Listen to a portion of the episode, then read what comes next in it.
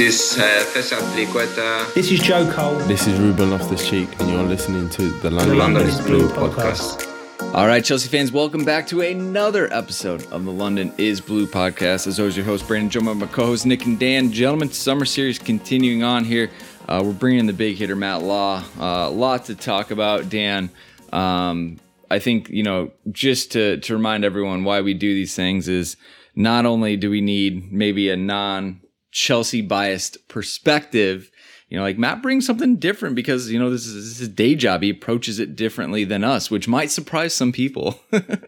Well, Some people do tend to uh, get the lines blurred between the fact that I'm not actually a Chelsea fan. Well, I think it's better, right? You know, I think we get great opinions from you, like uh Nazar when we have him on. You know, he's not a Chelsea supporter, so you know, you know, we, it's nice occasionally for us to get some perspective because we can be just a touch blue tinted at times. We'll raise up our hands, so we'll, we'll be honest about it. Yeah, no, it's great, Matt. We're excited to have you. Uh, obviously, you've been covering the Euros and everything. That how's it been for you? Yeah, good. Busy, busy, busy, busy. I, I'm sort of responsible for covering England, so there's a lot to do, a lot to write about. I've I've done a lot of these tournaments now, and it's really all consuming. I mean, I, I've I've obviously try and keep up with a bit of Chelsea. You'll notice I don't write half as much Chelsea as I would normally during these tournaments because it's impossible to. Um, there's a lot of even with the the tournament, a lot of it's in England at the moment. There's still a lot of travelling up and down the country to Burton, where England train. Lots of late press conferences, lots of information. So I do find the tournaments all consuming, but I've, I'm really enjoying it so far and looking forward. We're, we're talking 24 hours before England play Germany, so I'm really looking forward to that as well. That's right, Nick. You gave us that article from Matt. Dropped those tasty quotes from Kai Havertz in that presser, talking about uh, how England have uh, areas to improve. So do Germany. it's uh yeah, it's a it's an interesting one. Uh, at Matt, as, as you said before we jumped on, because uh, we, we have three Chelsea players uh, in, in each camp. Um, what what are your thoughts so far on on Kai and and maybe his uh, his performances to Yeah, I- start this? I wrote a piece today on, on Kai. He's he's I mean he's had a really good month, hasn't he? He he obviously scored in the Champions League final. Quite good. and and that that started the ball rolling because he's he's got two goals. I think he's got a couple of assists as well for Germany. He's become their youngest ever goal scorer in the European Championships in the history of Germany. Which you look back through their players, that's actually incredible. I was amazed that someone younger hadn't scored in the European Championships for them. So he's had a really good month. I've watched their games. A bit like for Chelsea in a way. I don't think he's been dominating games. I don't think he's been a player where you'd say, yeah, he's running the game, but he's come up with some very decisive moments. He has looked uh, assured when he's needed to look assured, and you know he's he's probably been their best goal threat because they they don't have.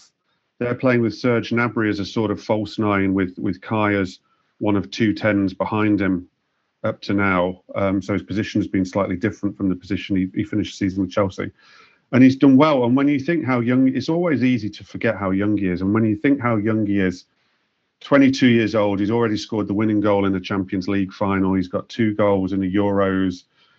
I'm pretty sure from the group stages, he, he was the player with the highest XG of any country, which surprised me when I saw that stat.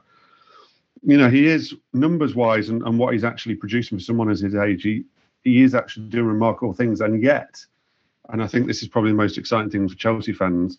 It's clear that he's still a long way from his best form. Uh, We, we're seeing little flashes of it. We're seeing the talent there. We're seeing why Chelsea have spent so much money.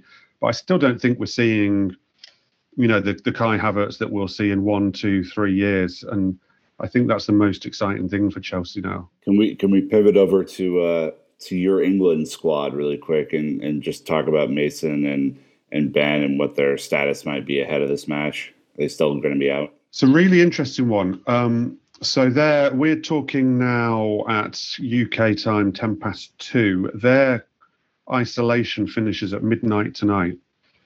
So that means they can't train with the team at all ahead of this game. They have been training on a pitch next to the other team. So a bit like Cobham, there's lots of pitches. Mm. So they can actually train individually on different pitches being able to see what the team are doing and trying to replicate some of it. They've been in team meetings on Zoom, so they have been part of team meetings.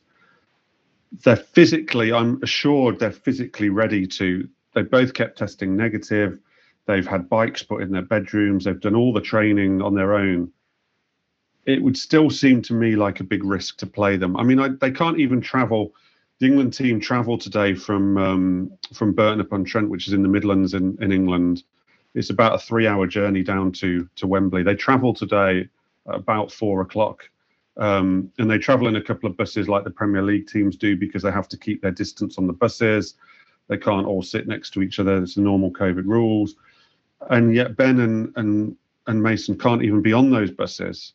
Um, I don't even know whether they can travel down to Wembley before midnight or whether they can only travel down to Wembley after midnight.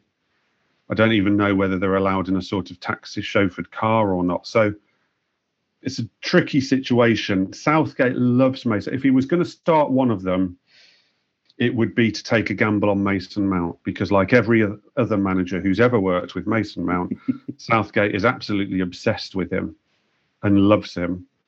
And if he can find a way of making it work to start Mason, he will. But I, and this might change through the day, I might get some information that changes this through the day. So to bear with me if people listen to this and I've ended up writing something differently. As we stand at the moment, I would be surprised if Mason could start. But that's not to say I won't receive information later that, that Mason's going to start. Chilwell, I don't think it's quite such an issue because he, he hasn't started a game anyway. Um, and we have Shaw, we have Trippier who can play left back or left wing back. So he, I, am I'm, I'm pretty sure Chilwell will, will either be on the bench or even just miss out on the squad for this one. So Matt, that was three of the seventeen uh, Chelsea players in the Euros that we chatted. We're going to go through there. every one. well, I don't think we need to go through everyone. Uh, you know, obviously, Billy went out with the the Scotland squad, and but out of maybe the sixteen and the ones that we've spoken about, who do you think is having the best Euros so far out of a Chelsea player? Wow, that's a good question.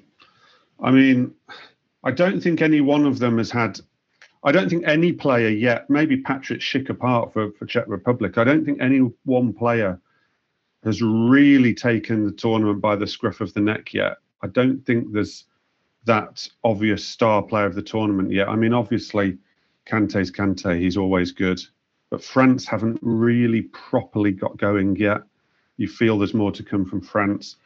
Billy Gilmour in that one appearance against England was was sensational and became the talk of the tournament for two days until he unfortunately tested positive. So, uh, but Billy Gilmour, just for that reason alone, had a very, very good tournament, and it's stood him in great stead for his Scotland future now. You know, he will be in every Scotland team moving forward. And uh, I would like to say we were all talking on this pod for quite some weeks before the Scotland squad was announced. And I think we all were in agreement when Steve Clarke was unsure about Billy that he should be part of that squad and he could be a star player. So we were there from the start we, on that one. Um, I think uh, Werner's been off the bench, hasn't he? He hasn't been a kind of starter. Spain with that haven't Kovac, really. Kovacic has been all right. Uh, Kovacic think... has been okay. Kovacic has been yeah. okay. He's he's done quite well. He was he was very good against Scotland, I think it was.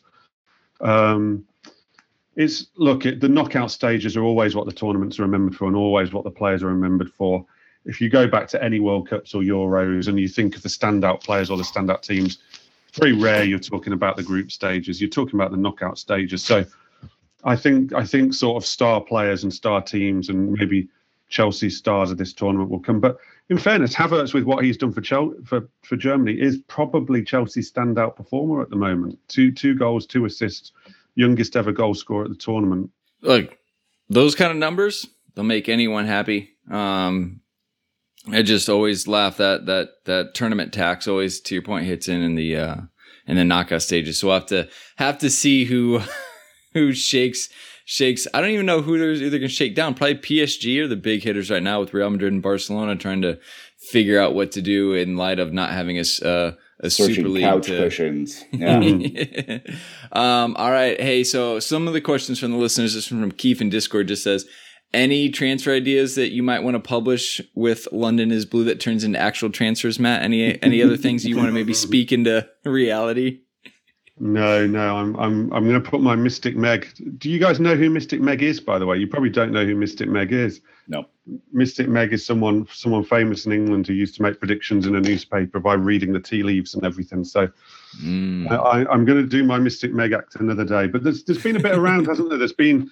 I'm assuming at some stage you guys want to talk about Hakimi, Billy Gilmour. hmm Um, oh yeah.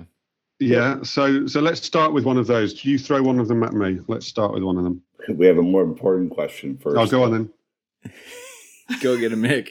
All right. What happens first, Matt? We announce a, let's call it 100, 150 million pound striker, or Spurs actually hire a manager. Don't don't. That's, that's, that's that story is driving me absolutely insane. The Spurs story. I mean, you guys know I have to cover a bit of Spurs, and I've I've actually told my office now that I'm leaving Spurs alone while I'm doing this tournament, and we'll come back to Spurs at the end of the tournament because they've just driven me insane. Their, their supporters, you guys must be loving it because their supporters are going absolutely mad. Um, I think Spurs, oh, it could be tight. Could be tight because I think there's a good chance now Spurs will leave an appointment until the end of this tournament and, and see if there's anyone at this tournament they can take. Um, so it could be tight. I think Spurs will just get there in the end, but it's going to be tight. They've had a nightmare summer.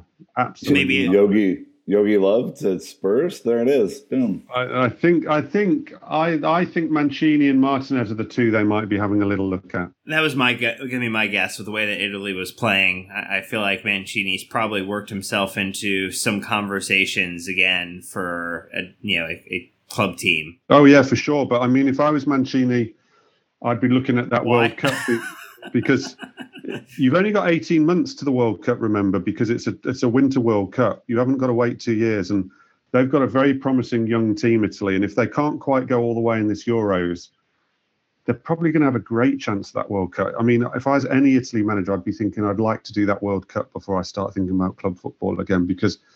I mean, imagine. I know. We, I know. National team football isn't what it was, and being a national manager isn't as prestigious as it used to be. But winning the World Cup, having a chance to win the World Cup, that that would just be insane. So, I think Spurs, even if uh, even if Mancini's kind of interested, I think they will struggle to convince him to step away from that Italy job at the, the moment. Martinez a bit different because it feels like Belgium are coming towards the end of a cycle. Well, so let's then refocus back on Chelsea since you've told the editors, no, I'm not going to cover the dumpster fire at the moment. Um, the the question I think on everybody's mind when we put up the the mat signal, which is kind of like the bat signal, um, you know, uh, Erling Haaland, uh, the most popular Norwegian name in the, in the universe at the moment. People wanted the update, Matt. They all just said Haaland, and they wanted to know what's going on. So I will just turn it over to you and cede the floor for anything that you've been able to glean from a very quiet situation. Yeah, look, it's a it's a it's a really quiet time, and the, the problem is now is that there's a lot of rumors around. There's a lot of this is happening, that's happening, and in reality, not a lot is happening. I've got to be honest with you. There's not an awful lot going on. There's there's talks, there's tentative things going on, but players the players who aren't at the Euros, we've seen the pictures. Haaland's on holiday at the moment. You know, Haaland's having a great time in some wacky clothes. He's he's going to have to sort that dress sense out if he ever comes to Chelsea. Otherwise, we're going to have fun with him. But um, the, the, there's just not a lot going on. I mean, the, the one that has been properly live is Hakimi. That has been a, a sort of properly live happening negotiation, uh, mainly with PSG and, and slightly with Chelsea.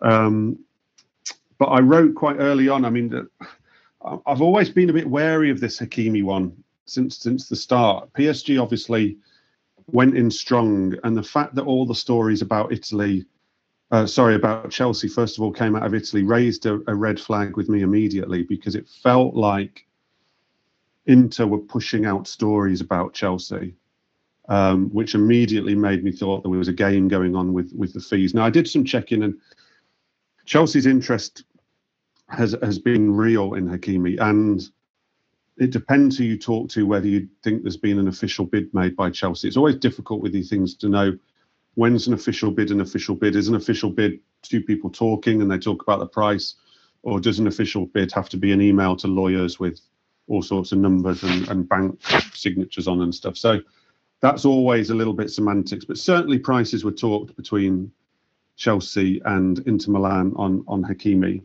But from what I'm told, um, it's basically there's, there's, a very large agent's fee involved with Hakimi, which you know we've been here before with Chelsea. And they they don't like those massive massive agents fees when it becomes an auction between them and another club, and it feels like PSG are willing to pay the agent exactly what he wants and willing to pay Hakimi an extortionate amount of money in wages for you know a right back, and I think that has dimmed Chelsea's interest slightly.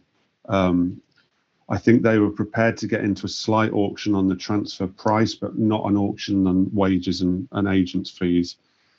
And then, of course, there's the issue of were Inter ever really w- willing to take a player in advance? Was uh, in in as part of the deal, and was that ever realistic? Because Chelsea are definitely putting round players to clubs at the moment, and that's Alonso, that's Emerson, that's Tammy Abraham. Clubs are being told that these players can be used as part of deals, but Inter can't afford their wages. Inter can't afford Alonso's wages. Right? Alonso's on over 100 grand a week. Inter in all kinds of money problems. They can't afford his wages, and they need the straight cash because that cash has to go to paying creditors it's not just cash to reinvest or, or put into the club. They've got to pay people back. So they need straight cash. So that to me always put PSG ahead. And it, it feels like the PSG move with Hakimi is going to happen and that Chelsea have maybe stepped back. I would say that you do get late twists on these things. So so don't sort of beat me up if there's a late twist and and Chelsea suddenly come back with a lot of money. But that that feels where it's at at the moment. So with that agent fee, are they just slapping that on top of everything else? Because oh yeah, yeah. Because I thought, as my understanding is, as as a player, they pay an agent a portion of the transfer fee. That's how they make their money. But now the agents have said, "Yeah, we'll take that fee, but also you, the selling club or the buying club, we're gonna we're gonna just tack on a, a convenience fee for you too." Yeah, yeah, yeah. I mean, this is what this is. The, the way it's working out, it feels sim- quite similar to the Lukaku thing a few years ago when all of a sudden the agent wanted a very big fee and the, the, the wages were going up and up. Um, and look, people will get annoyed, but I've seen on Twitter that Chelsea, some Chelsea fans are getting annoyed by the fact that Chelsea seem to be stepping back a bit from it. But it's not a priority position. I know that Tuchel wants to strengthen the right side, and it probably is in, in a sense a priority to him. But they've got Reece James. Azpi is good for probably another year. I mean, they, they do need to look at it. They do need more strength that side because Azpi's not going to last forever. Um, but they've got Reece. It's you know, if they're going to really push the boat out on an agent's for your wages, I think we know where they're going to try and push the boat out, and and it's probably not on a right back. Can can we? Uh, I think just pivot down to Livramento then, because I think the the knock on to potentially not signing Hakimi is perhaps there is a chance for uh, a young Valentino Livramento. Um, is there any sense that you're getting from the club that he will renew uh, and go on loan, or potentially even uh, get slotted in as a as kind of a backup option this season? Don't see him as a backup option this coming season. I, I look he, he, if he stays in the squad, he, he, he might get on the bench and be in squads for cup games, but I don't. Tuchel definitely wants to strengthen that right side. He wants to bring someone in who's adaptable to maybe play as a right back, right wing back, or a right winger who can make an impact from the bench or make an impact in certain games. That to me tells me that Livramento is not going to be that guy next season. Um, I think Chelsea would like to keep him, but he's obviously looking at it. Personally, I think I, I, don't know that much about him. I've got to be honest with you. I, he's not one that's I've seen a lot of. Um, I'm not particularly close to his people, but I get the sense from the club that they would like to probably renew and maybe look at a loan deal for him, which seems eminently sensible. Um, but whether he's got different ideas, there's been a lot of clubs linked with him, but I, I don't see him being even with the if the Hakimi one doesn't happen, and even if they don't end up signing a right sider because the money all goes elsewhere and they decide to to park that particular position, I still don't even really see Livramento being a massive part of the first team squad in any case next season. I think I think he's sort of a step off that from from what I gather. Um, Adama Traore was linked as well as almost like a backup option. Yeah, definite interest in Adama Traore. I wrote about that after the Champions League win because that's the first time I got told about it. Look, he makes a lot of sense to me because I think he would very clearly just be be signed as a bit of a squad player, a bit of a utility player who can really make an impact off the bench. He is a player who you bring him off the bench.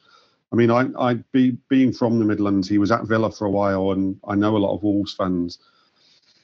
He's far better for Wolves when he comes off the bench than when he starts games. He's a real, real impact player. And again, Wolves have got money problems. Wolves have got issues, and he's not signed a new contract yet. So were they to go in hard on Adama Traore, I think you're looking at sort of 20, 25 million, which you know is sensible money for for a good squad player who can make an impact. I, I look, I, am 50-50 as to whether that will happen because I think Wolves are trying to sell other players. Um, but the, the interest in him is very real. And there's a historical interest with Chelsea actually with him as well because Chelsea tried looked at even signing him from Middlesbrough before he joined Wolves. So it feels like the scouting department at, at Chelsea um, probably Scott McLachlan, have had him on a radar for a while because when he left Middlesbrough after they didn't get out the championship a few years ago, uh, Chelsea did actually for sure make an inquiry on him before he ended up joining Wolves. So he's a he's a player they've obviously looked at for a while, and I think he would be signed as an impact player, a pure impact player. yeah. the, the the one person who loses on an Adama Traore signing is the poor kit man and trying to get kits big enough for him, and then whoever's in charge of lathering him up with the oil so that players can't grab him and pull him back. Uh, it's going to be a real team effort, but you know hmm. the the guy can very clearly, um, you know, light a fire in the middle of a match. Uh, we're going to take a real quick break, Matt. When we get back, uh, we're going to follow up on Kane, Lukaku, midfield updates, preseason hopefuls, and well, a little bit of defender dilemma. So, uh, thank you to the sponsors for supporting the show. We'll be right back. All right. So before we get too far into this, we might as well just put a little bow on this striker position, which it seems like Chelsea is maybe on paper the easiest one for us to to focus on as as fans is anything with Kane or Lukaku. Obviously, they're both in the knockout rounds of the Euros, kind of focused on what they're doing, but two names that have at least been floated around as potentials. I know you'll probably say no deal for Kane is going to be done until the is kind of sorted for Tottenham because I feel like Kane is the the the the kind of like the carrot you're dangling in front of any Tottenham manager that no no no we have this world class striker he's not leaving until he leaves. Yeah, that, that's what they've been told. You know, that's what they when they were going for Paulo Fonseca. Fonseca was told that that Kane won't leave. I'm starting to think that there is actually a chance that, that Kane will end up having to stay at, at Tottenham this summer. Um, oh. But if he goes, I think it'll be Manchester City. Um, they they're the ones who have made a real move for him. They're the ones he seems to want them. They look like the only real ones who might be able to do it. But I actually do see a scenario now where Kane stays at at Tottenham at the moment because I think Levy's just having such a bad time this summer that it's very difficult for him to sell sell Kane at the moment and and not have a very big problem with the fans at, at, Spurs. Unless a manager comes in, what I was told, if a manager comes in and says to Levy, look, I don't really want an unhappy Kane, and if we can get 120 million for him, I believe I can make this team better with that 120 million. Then it's a different conversation. But if the manager wants to keep Kane, I think it's going to be very difficult for anyone to get Kane out of Tottenham, Tottenham this summer. Um, Lukaku, I still don't think it's over. I, I, I'm I'm still not convinced everything's over with Lukaku, despite his statement.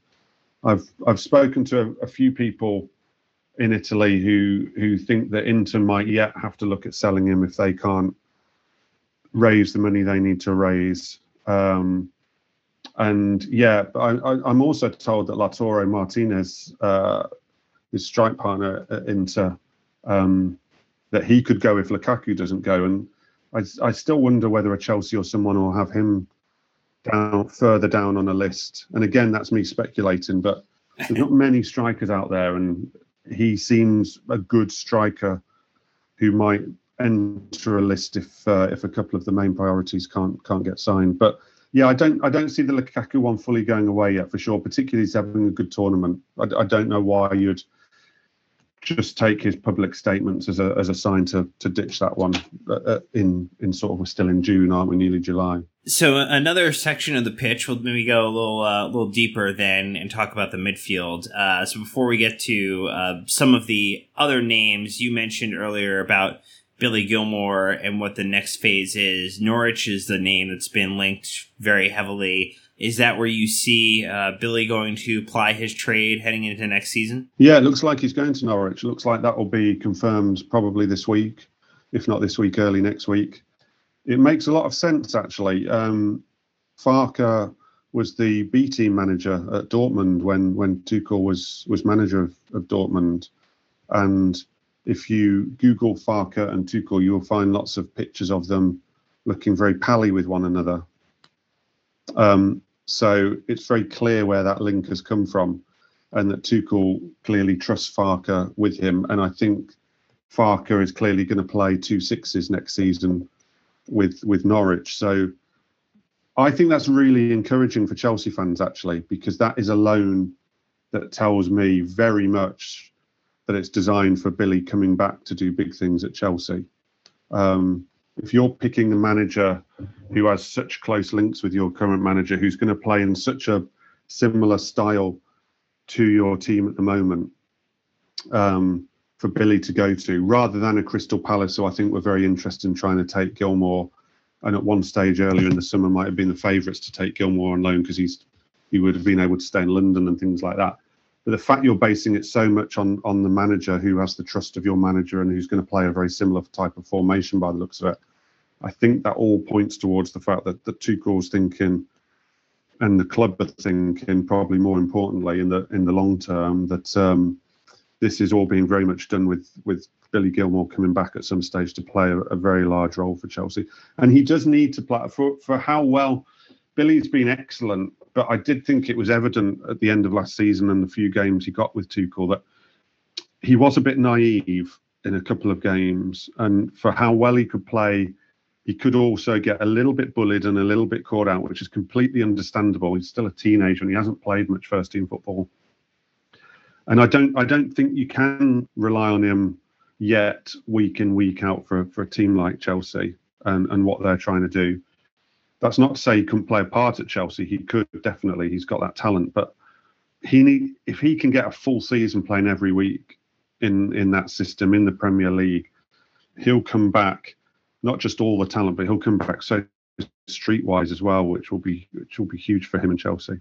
Can we uh, for the 900th time talk about uh, recently announced Chelsea Twitter admin uh, Declan Rice, uh, who has seemed to, to find his way into every photo possible with the Chelsea boys. Is there anything going on here this summer? I have to be careful what I say on this because I've got some information on this which will end up getting written at some stage, which I can't really talk about. Um, look, Chelsea are interested in Declan Rice, and everyone knows that Declan Rice is interested in Chelsea um, Worst kept secret. There it is. The the problems West Ham and the problems the asking price with West Ham. I mean that they're very they're telling everybody at the moment it's 100 million and Chelsea aren't going to pay 100 million for Declan Rice at this summer. So it's what happens from there really and I think there's more to play on this. Um, and it's going to be an interesting summer, let's say, around Declan Rice and, and Chelsea. Um, yeah, that's kind of all I can say at the moment. But the asking price has got to come down. The asking price has got to come down. Chelsea aren't paying 100 million pounds for Declan Rice this summer. If it can come down to say 70 million, then it could get really interesting. I think. You know, and Matt, just playing a little bit of your your hypotheticals game here, um, as it relates to West Ham. West Ham aren't they in need of funds, or are they a team that is? Well, this is the solvent? interesting. Well, they are solvent, but they've got no real money to go and spend. Um, and this is this is a problem on two two counts because obviously they've got the Europa League anyway, and, and David Moyes wants to bolster that squad a little bit.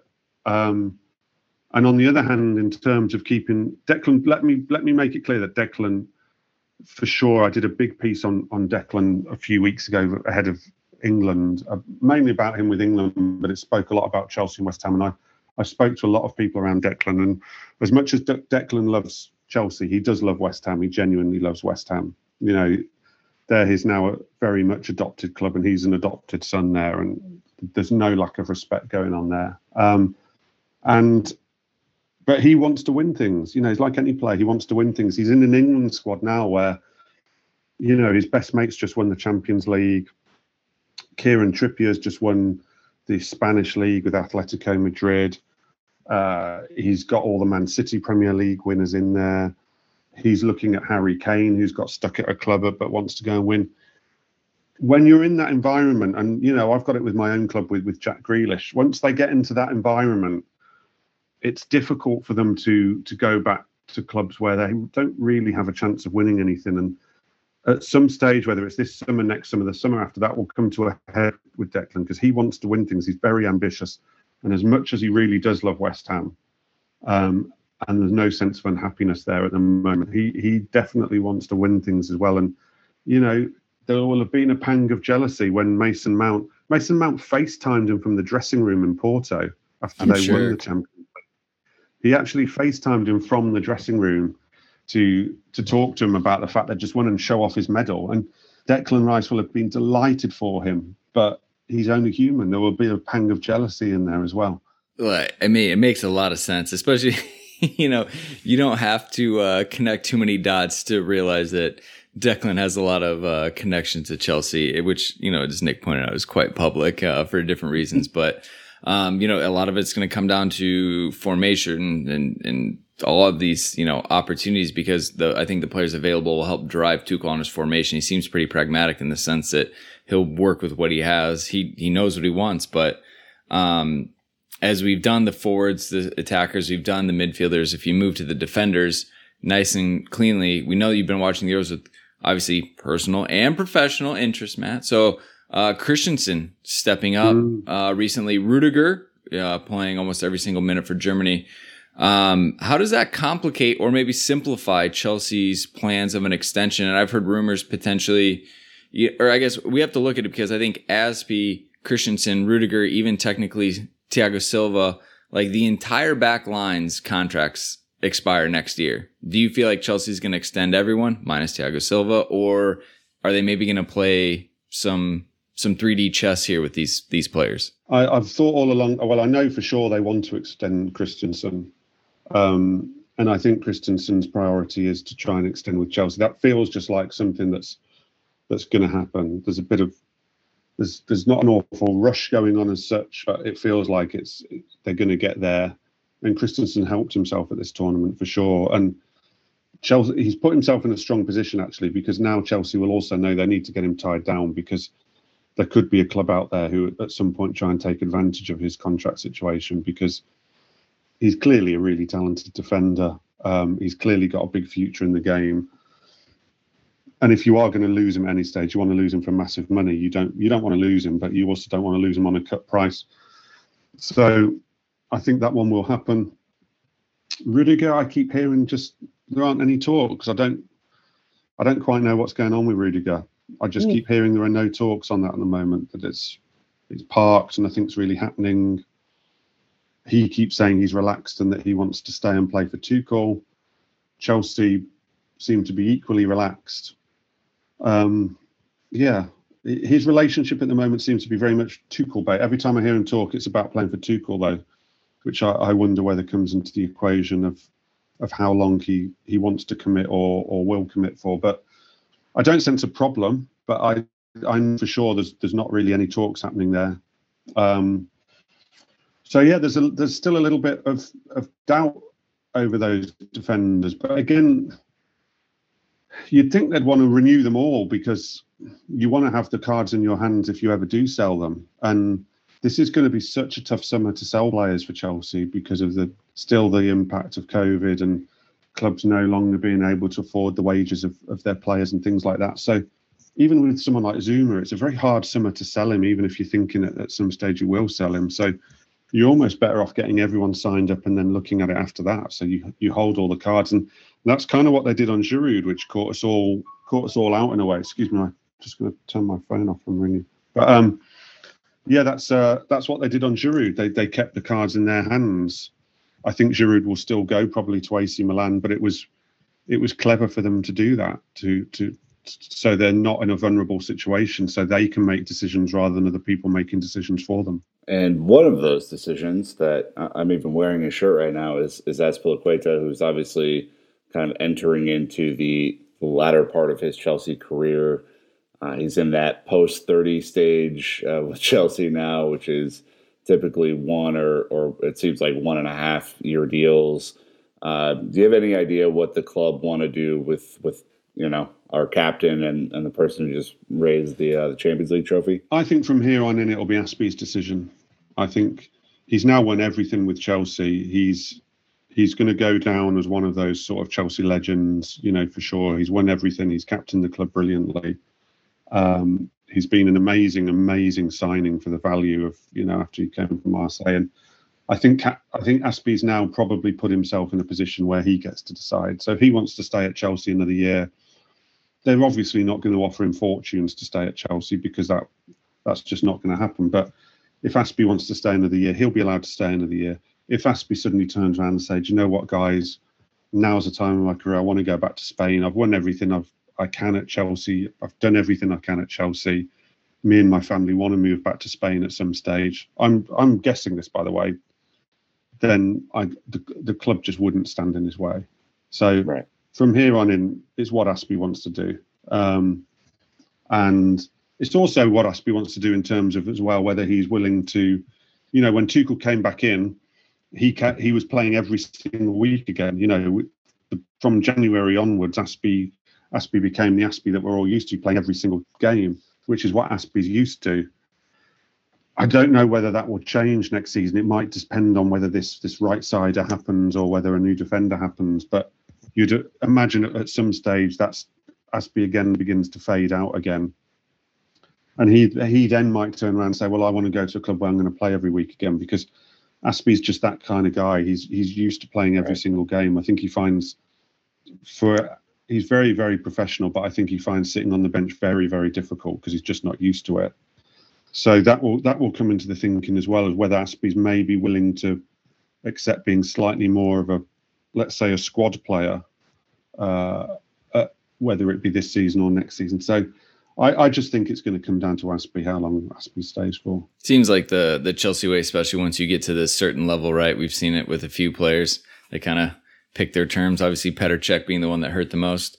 Um, anyways, uh, Dan, over over to you about some preseason hopefuls, sir. Well, yeah, I think Matt, yeah, there's uh, preseason for Chelsea starts in July, which is crazy to think about. Just how much football we have on the calendar. Um, you know, are there players who are coming back from loan in particular in the Conor Gallagher's, the Loftus Cheeks, um, that maybe you're going to be in a situation to impress Tuchel and think that they have an opportunity to really embed with the squad, or are you getting any sense of maybe who's who are the players that Tuchel is maybe most interested in seeing in a, in a preseason uh, that have been out on loan or haven't had a chance to play with the first team this uh, this past year? Well, it feels like we're always talking about him when we come to this, but I think he will be genuinely interested to see Loftus Cheek.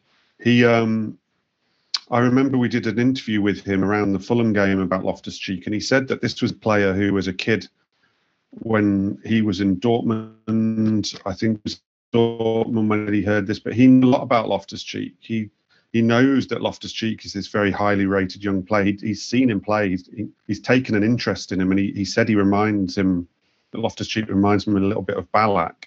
Um, so I think he'd be very interested to see Loftus Cheek because he knows about him. He knows his talent. He knows the reputation of of Loftus Cheek of a few years ago, and Loftus Cheek himself definitely wants to give it a real go in pre-season with Chelsea. So I think I think of all of them, he will be the one he's really interested to see.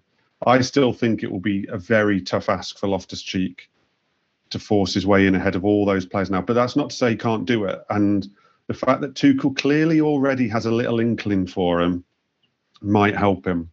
Um, and the fact he's already comparing him to Ballack again might help him a little bit. But he's the one. It wasn't a great year for a lot of the loanees. I've got to be honest. You know, Batshuayi had a bad loan. Barkley had a bad loan. Drinkwater hasn't done anything again. Um, there's not a Bakayoko did okay, but you know we know that Bakayoko is not going to be part of the first team squad. Not a lot of Conor Gallagher had a very good one. I would imagine the, the sensible option on Conor Gallagher seems to be maybe another loan at potentially a slightly better club now. Um, well, he did. That's not being disrespectful to West Brom, but he did really well with West Brom. But he did really well in a West Brom side that really struggled, and now I think he probably needs you know, maybe a Crystal Palace or something like that, a, a club, a more mid-table club, depending on who becomes manager at Palace, maybe a club that is going to play a, a certain style of football. But I, I, think he probably needs another loan. I, I can't see Conor Gallagher breaking into the first team squad realistically, although I could see him being part of the pre-season because I think they do still see him as a player who can have maybe have a Chelsea future. So therefore I think they'll want to have a good look at him. I think they'll want to make him feel like Chelsea's still his club before he maybe then goes out on loan. The others, unless I'm forgetting someone, I think really difficult. Really difficult to see what happens with the Ross Barkleys of this world. Danny Drinkwater's got one more year of his contract. I think that will just get seen out whether he goes on loan or whether he ends up just, you know, not training with the first team at Chelsea or, and just sort of seeing out that last year. Bakayoko will probably get a loan in Italy again because he's done okay in Italy. Um, not a lot else really. It's, it's Marina's got her work cut out this year, and none of those, very few of those loanees did themselves any favours. To be quite honest with you, it wasn't a vintage year for the uh, Chelsea loanees. I've probably forgotten someone. If I have, I'm very sorry.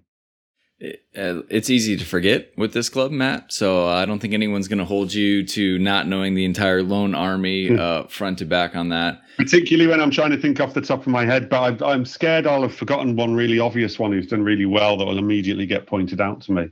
So if I have, uh, I'm really sorry. No, no worries. We just covered a lot of those players with uh, at Chelsea Youth uh, earlier in the week, so you're yeah. you're covered. Um, but it sounds like um, Tuchel's looking for that kind of like tall, combative midfielder, Ruben Loftus Cheek, or even maybe the Bakayoko. Is do you feel like that is a type of player they're at least looking for? I think Tchouameni kind of fits that role. Declan Rice obviously fits that role to a certain extent. Yeah, look, I think this dates back a while. I think they've been looking for a while for someone a bit taller in that midfield who maybe holds their position a little bit more and lets others sort of be a little bit freer. Um, Declan Rice would certainly do that. I haven't seen an awful lot of Tchouameni.